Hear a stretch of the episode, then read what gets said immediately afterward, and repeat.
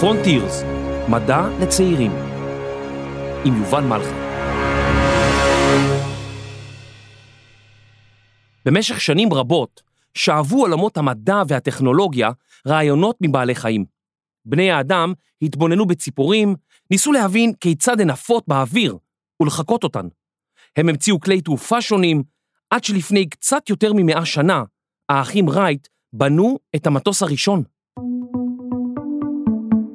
כולנו מכירים עטלפים, וחלקנו אפילו ראינו עטלפים מתישהו בחיינו. עטלפים הם חיית לילה, כלומר, חיה שישנה ביום וערה בלילה. בגלל מראם המפחיד, אנשים רבים פוחדים מעטלפים, אך למעשה, עטלפים אינם מזיקים כלל. אה, עטלף, אמא!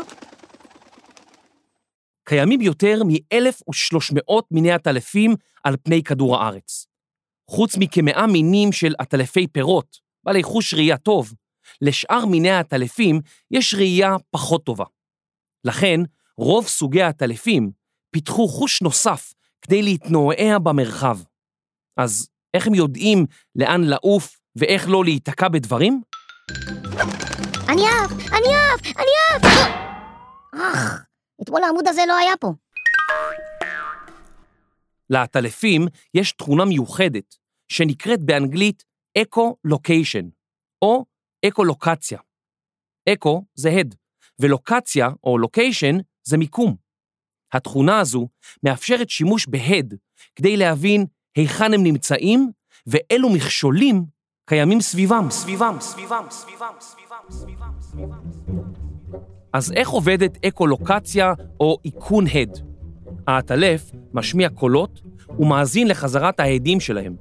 בכל פעם ההדים שחוזרים משתנים לפי מיקום העצמים השונים, וככה העטלף בונה לעצמו במוח תמונה של סביבתו. את היכולת הזאת חוקרים מנסים לחקות בעולם הרובוטיקה ולבנות רובוט שיפעל בעזרת אקולוקציה. אקולוקציה.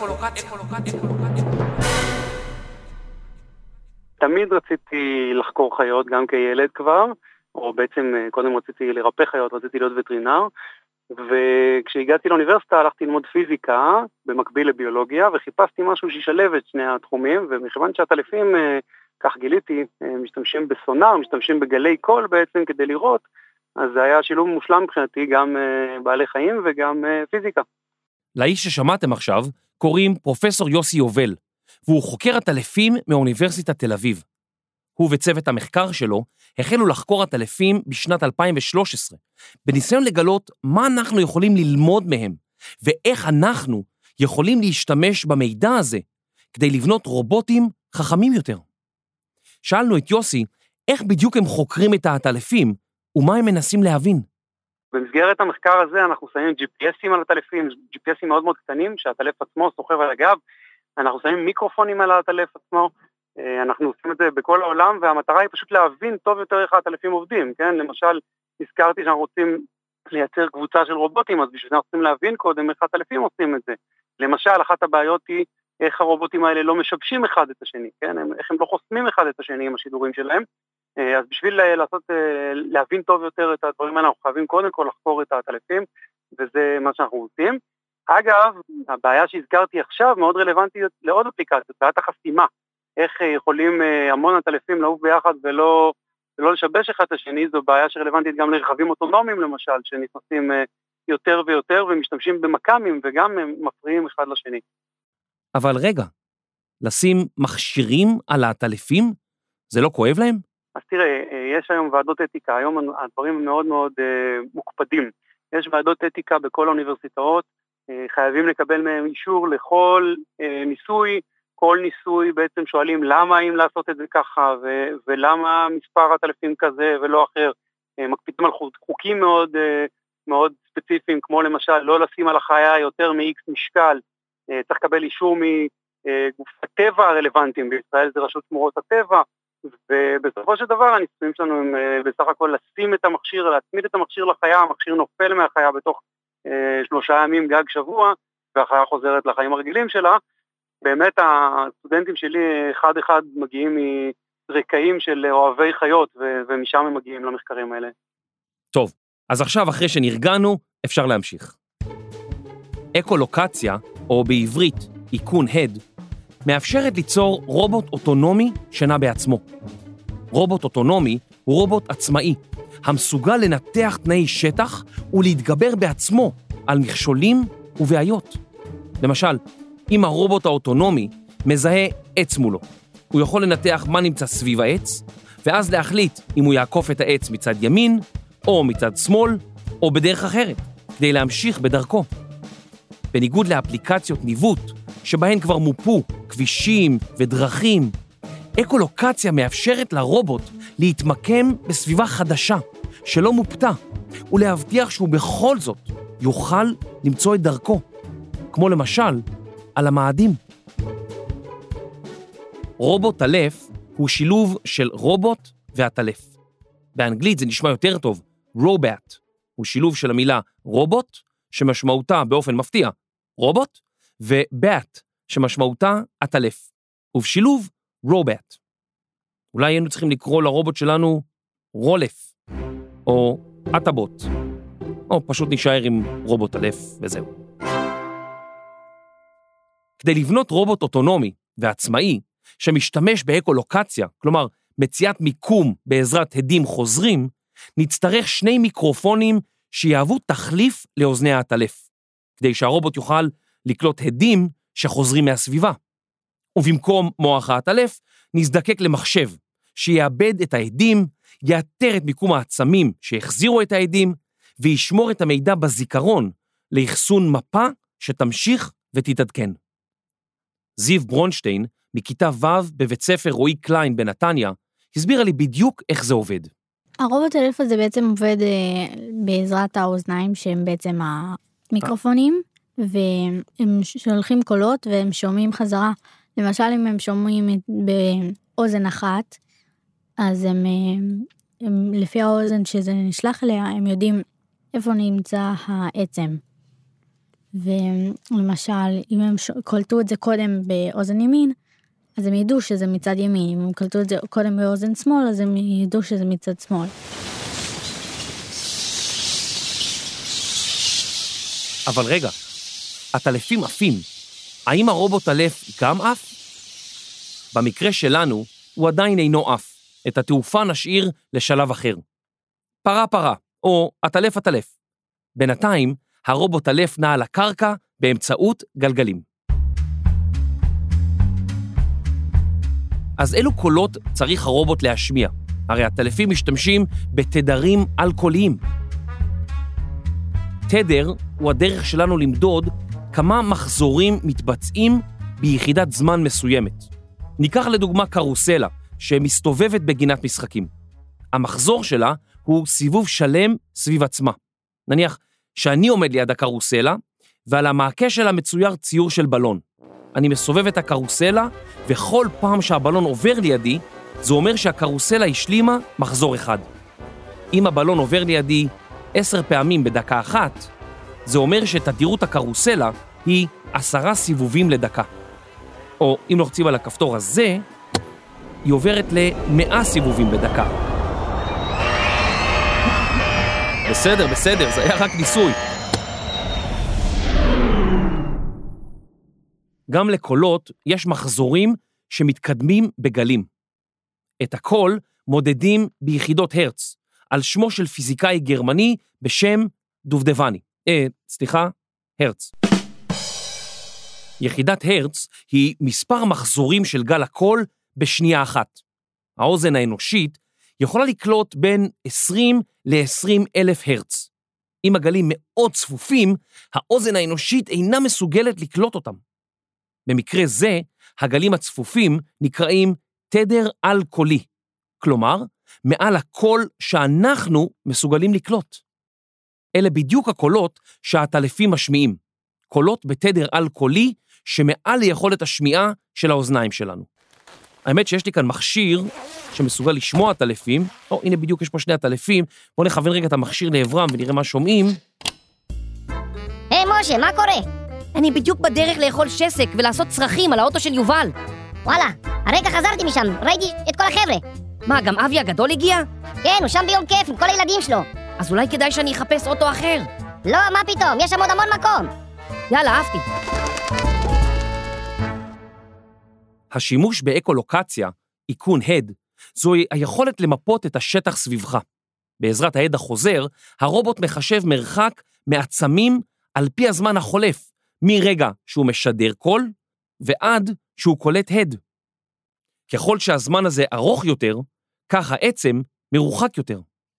כדי לחשב מרחק במדויק, יש לדעת את מהירות תנועת הקול. אפשר לחשוב למשל על אופניים שמתקדמים במהירות של עשרה מטרים בשנייה אחת. אם האופניים ייסעו במשך שנייה אחת, ברור שהם יתקדמו עשרה מטרים.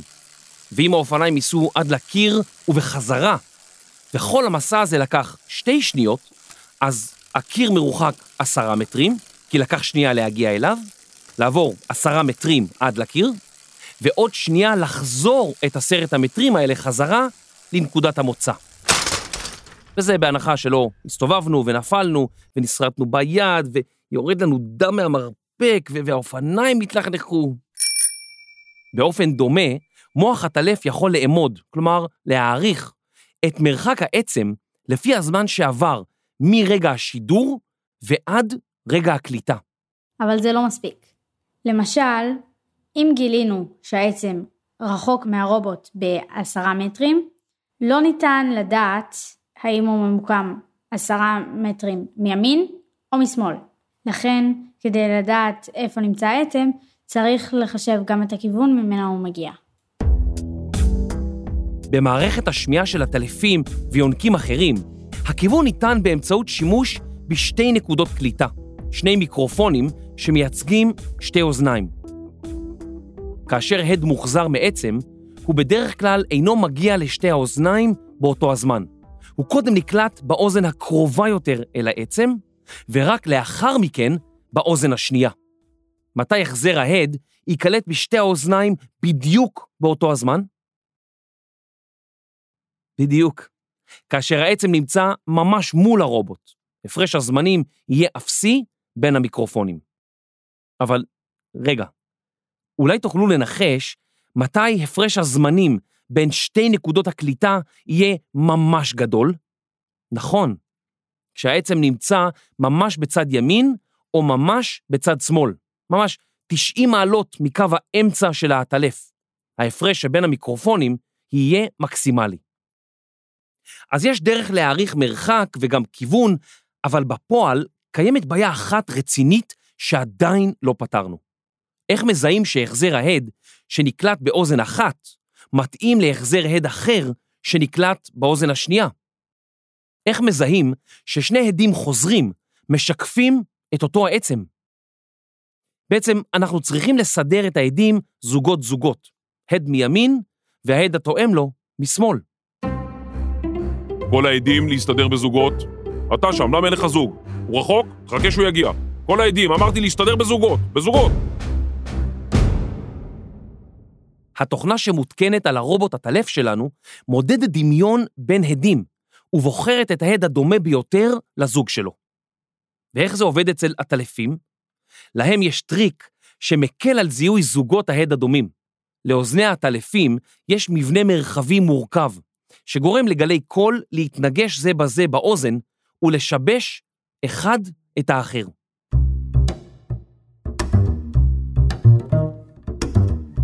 אז הבנו איך הרובוטלף יודע היכן נמצא כל עצם ביחס למיקומו הנוכחי. אבל מה קורה כשהרובוט זז וגלי קולות ההד משתנים? אחת מן הדרכים לפתור את הבעיה הזו היא למקם עצמים על מפה ביחס לנקודה קבועה. כלומר, לקבוע מהי נקודת המוצא של הרובוט, הנקודה הראשונה שבה התחיל את המיפוי שלו, וזאת תהיה נקודת הייחוס. אני לא בטוח שהבנתי. זיו, יש לך אולי דוגמה לזה? לדוגמה, אם בנקודת הבית הרובוט אלף בעצם זיהה עץ שנמצא מטר ממולו, ואז הוא נע 30 מטרים אחורה בקו ישר, אז העצם הזה ימוקם על המפה שבזיכרון של הרובוט אלף במרחק של 31 מטרים מנקודת המוצא בקו ישר בדיוק. אז אילו פעולות אנחנו יכולים לאמן את הרובוט לעשות באמצעות האקולוקציה? הפעולה הראשונה שהרובוט אלף למד היא לעקוף מכשולים.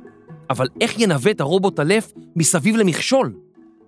יש דרכים רבות לפתור בעיה שכזאת. דרך אחת, פשוטה יחסית, שאולה גם היא מעולם החיות. הרובוט אלף הולך לחקות את התנועה שלא אחר מאשר... ג'וק. בתנועת ג'וק משתמשים חרקים רבים. לפי שיטת הג'וק, כאשר נתקלים במכשול, פונים לכיוון מסוים, נגיד ימינה. מתקדמים מעט קדימה ובודקים אם המכשול עדיין שם. אם לא, פונים שמאלה כדי לחזור לכיוון המסלול המקורי. אם המכשול עדיין שם, חוזרים על הפעולה הזאת, כלומר, פונים שוב ימינה, מתקדמים קצת ובודקים. אם אחרי שלושה צעדים המכשול עדיין קיים, הג'וק יפסיק לבדוק, יזנח את כיוון התנועה המקורי וימשיך בכיוון התנועה הנוכחי. אז פעם הבאה, אם תחשבו לזנוח משהו אחרי שני ניסיונות כושלים, תזכרו שאפילו ג'וק מנסה לפחות שלוש פעמים. מעניין איך יקראו לרובוט שכזה. רובוט ג'וק? ג'וטלף? ג'ולף? אתה ג'וק? מי ג'וק? לא, אני מספר על אה, שמות אפשריים לרובוט ג'וק. אבל אמרת, אתה ג'וק. לא, לא התכוונתי אליך, כאילו, עטלף, ג'וק, רובוט, זה... אבל רק שנינו כאן, אז למי התכוונת? לא, זה לא, זה, זה קיצור של עטלף וג'וק, אתה יודע, אבל, אבל לא נשתמש בזה, בסדר? במה? בקיצור, אתה ג'וק. הנה עוד פעם אמרת את זה. סליחה, סליחה, בוא, בוא פשוט נמשיך. עד עכשיו, יכולות הרובוט אלף כוללות מיקום עצמים בסביבה ויכולת מסוימת לנווט ביניהם. אבל מה עם זיהוי העצמים עצמם? אולי עצם מסוים הוא בכלל רק אלים, וניתן לנסוע דרכם. הטלפים מסוגלים לזהות עצמים על פי העדים שלהם, ואף מסוגלים להבחין בין סוגי צמחים שונים, לזהות מערות וגזעי עצים. אתם מצפים ממני יותר מדי?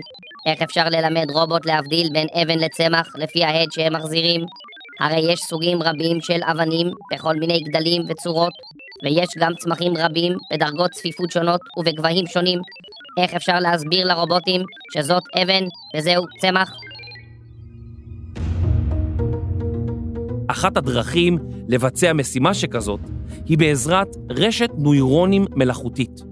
זאת למעשה רשת שמנסה לחקות את האופן שבו המוח שלנו לומד להבחין בין אבן לצמח.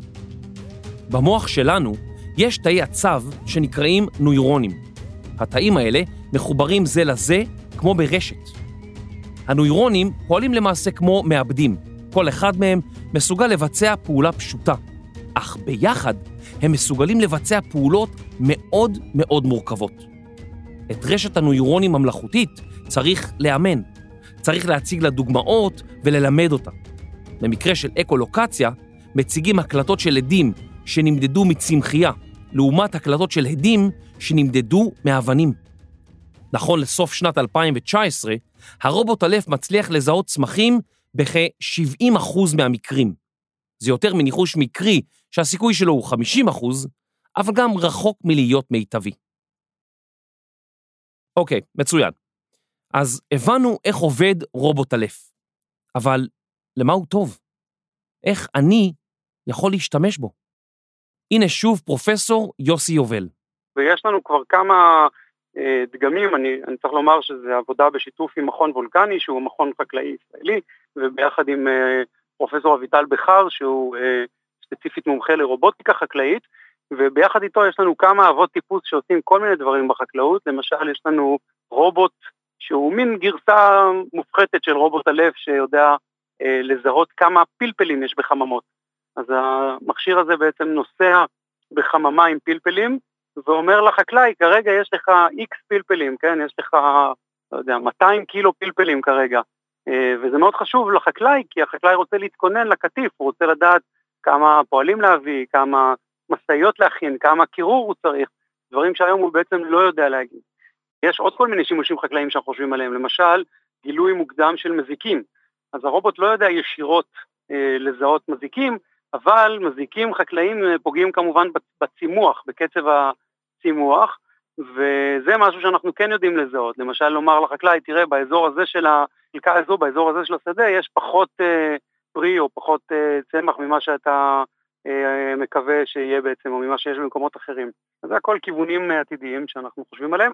כמובן שעוד דבר שאנחנו אה, אה, מאוד מנסים אה, לקדם, וכרגע זה ברמה מחקרית, זה שכמה רובוטים יעבדו ביחד בעצם, כשהם מקשיבים אחד לשני ועובדים ביחד בקבוצה. אוקיי, אבל משהו פה נשמע לי קצת מוזר. האם יכול להיות שלרובוט אלף לא היו שום תקלות? הייתה לו בעיה, כי כשהוא שולח הד למשל לקיר, אז הוא מקבל הד די ברור ויציב, אבל אם הוא שולח את זה לגדר, בגלל שיש בה חורים, אז קשה לו יותר להבין את ההד שחוזר. הוא היה נתקע בהם, והרבה פעמים הוא היה מתקלקל והיה צריך לתקן אותו. תודה, זיו. טכנולוגיה מתפתחת במהירות. לפעמים נדמה לנו שייקח עשרות שנים עד שנראה משהו עובד, אך ההתקדמות של מיזמים רבים, בעיקר טכנולוגיים, היא לא ליניארית, קווית, היא אקספוננציאלית. היא מתקדמת ומתקדמת עד שהיא מזנקת כלפי מעלה. בתחילת שנות ה-90 של המאה ה-20 נערכו ניסויים ראשונים ברכבים אוטונומיים, שהצליחו לעקוף מכשול יחיד במהירות כמעט אפסית. כיום קיימים רכבים אוטונומיים שיודעים להגיע ממקום למקום, ואין להם אפילו הגה. לפני 30 שנה זה היה נראה מדע בדיוני או נס טכנולוגי, ועכשיו זאת המציאות שלנו. ועכשיו, פינת הקפי, קפי, קפי, קפי, קפיצה לעתיד.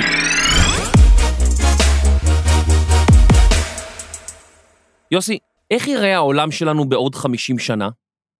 אה, שאלה קשה. תראה, אני יכול להגיד לך ש... שהמוח, פרונטיר זה בעיקר, אנחנו מדברים על מוח, אני חושב שאנחנו נהיה עדיין רחוקים מאוד מאוד מלהבין את המוח, אני חושב שגם בעוד מאה שנה אנחנו לא, לא נהיה קרובים, אבל אה, יהיו לנו טכנולוגיות הרבה יותר מתקדמות, אם היום אנחנו יודעים להסתכל על אה, עשרות נוירונים, עשרות תאי הצו, אז נוכל להסתכל על אה, מיליונים של תאי הצו, יהיו לנו כלים חישוביים הרבה יותר חזקים שיאפשרו לנו לעשות אה, אה, מודלים טובים יותר וסימולציות טובות יותר, ואז יש הרבה אופטימיות מבחינת היכולות ופסימיות אה, מבחינת ההבנה. אני חושב שאנחנו נידרש לעוד אה, מאות שנים כדי להבין באמת את, ה, את המוח. ורובוט הטלף לא יוכל ללכת לחנות להביא לי פיצה ולחזור? הוא יוכל. דווקא בהיבטים האלה של, אה, של סימולציות, מה שקראתי, אז, אז כל הכניסה הזאת של artificial intelligence, כן, של לימוד מכונה, של, של ללמד מכונה לעשות משהו, מדוגמאות, דווקא בכיוונים האלה ורובוטים יוכלו לעשות הרבה דברים. ומה זיו שלנו חושבת לגבי העתיד?